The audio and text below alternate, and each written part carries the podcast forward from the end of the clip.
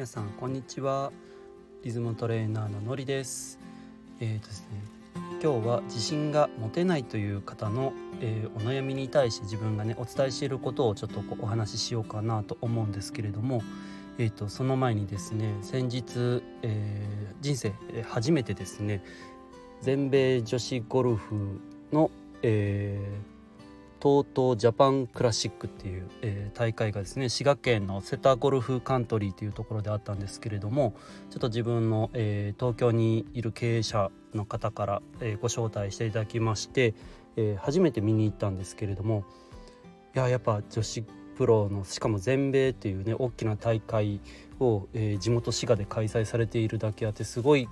なんですかねこう見に来られている方々もそうですしプレーされている女子プロの方々今まで、ね、こうテレビとかメディアでネットとかで見ていた方々が目の前でされているっていうのがねすごいこう刺激になりました。そんな中ねやっぱこう女子プロの方々ってすごいこうプレッシャーであったりとかいろんなものをこう感じながら日々こうトレーニングしたりとか試合に臨んでいてやはりすごいこう自信を持たれている表情というかでも試合の中ではどうしてもこう順位が出てくるとそれが目に入るとね表情がちょっとこう曇ってくる方とかいろんな方をねこういろんな角度から、えー、見させていただきました。でですね、えー、本題に戻りまして、まあ、自信が持てないっていうよくね言葉があります言われます。で自信ってそもそも何なんだろうっていうね自分の中での考えとしてこう振り返った時にまず漢字で書くと自信って自らを信じるとして書きますよね。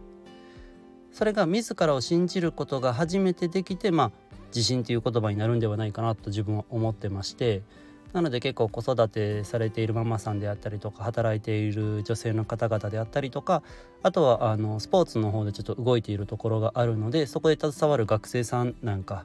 のメンタルとか意識コーチングっていうところさせていただく時にあのいきなりね自信を持てとかっていう言葉は基本今もう使わってないんですよ使わないんですよ。まあそのね自信を持つっていうこと自体がすごくこうプレッシャーになってたりとかストレスになっているっていう方々がやっぱしこう目の前ですごく多かったのでではなくて自信はま持たなくていいですよとまずは自分自身を信じることから始めていきませんかっていうふうに伝えています。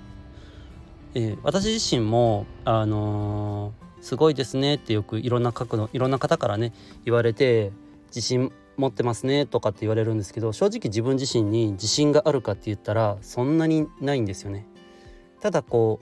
う目の前にあるものに対して自分がどうアクション取っていてその結果が、まあ、第三者の方からすればそういう評価を頂いてるっていうだけのことであって正直自分自身自信があるかって言ったら本当にないんですよ。まあ、こうやって言葉でお伝えするところでどこまで伝わるかっていうのも正直自信を持って伝えているわけでもなくただ聞いてくださる方が、まあ、全国にねおられるので、まあ、その中のどこかの誰かの何か一つのお役に立てればという思いでやっている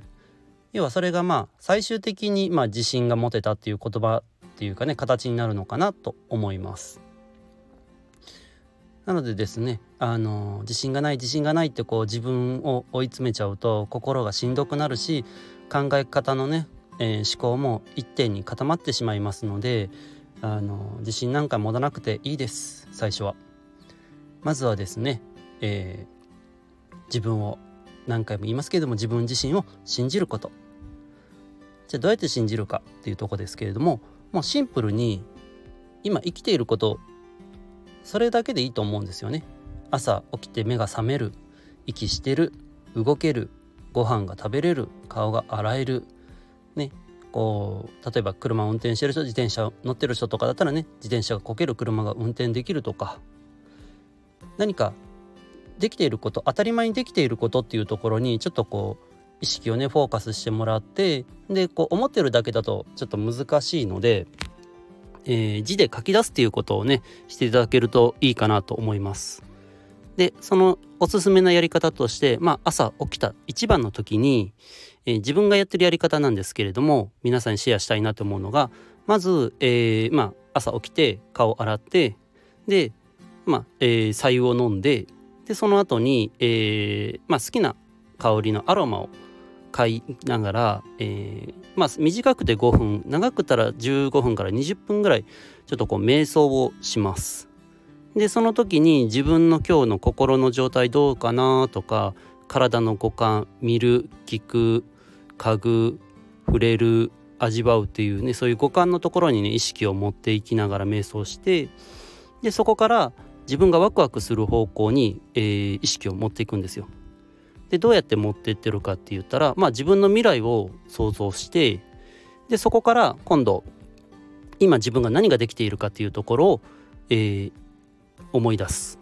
で瞑想が終わって思い出したことをすぐに、えー、紙に書き出すっていうようなことまあ日記みたいな形でもいいと思うんですけどもそこに対して必ず感謝するっていうふうに設けてます。必ず今日朝まず当たり前のこと目が覚めたこと当たり前であって実は当たり前でないです。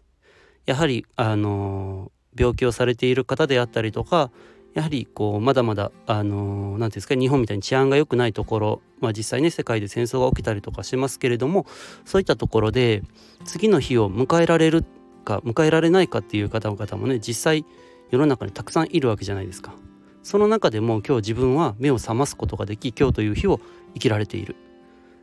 そこにまずやっぱし感謝すること。